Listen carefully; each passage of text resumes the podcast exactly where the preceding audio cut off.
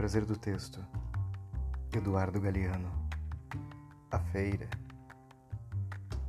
A ameixa gorda, de puro caldo que te inunda de doçura, deve ser comida como você me ensinou, com os olhos fechados.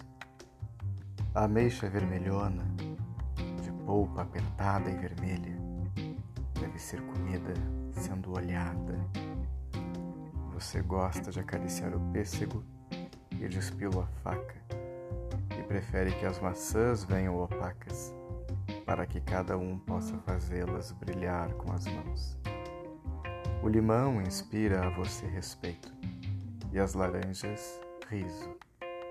Não há nada mais simpático que as montanhas de rabanete e nada mais ridículo que o abacaxi com sua couraça de guerreiro medieval.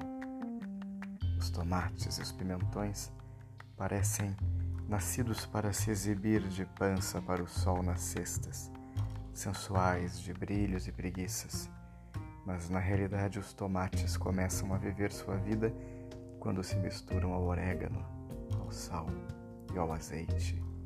E os pimentões não encontram seu destino até que o calor do forno os deixe em carne viva e nossas bocas os mordem com desejo.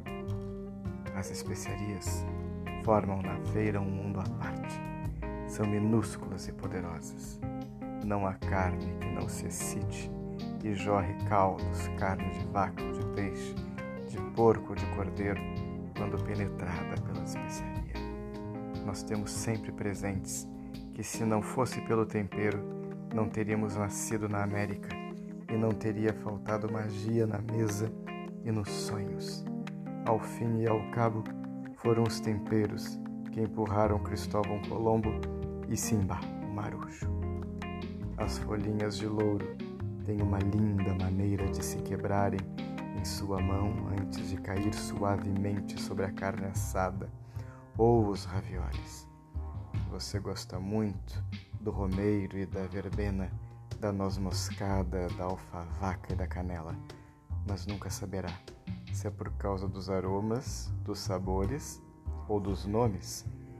A salsinha, tempero dos pobres, leva uma vantagem sobre todos os outros.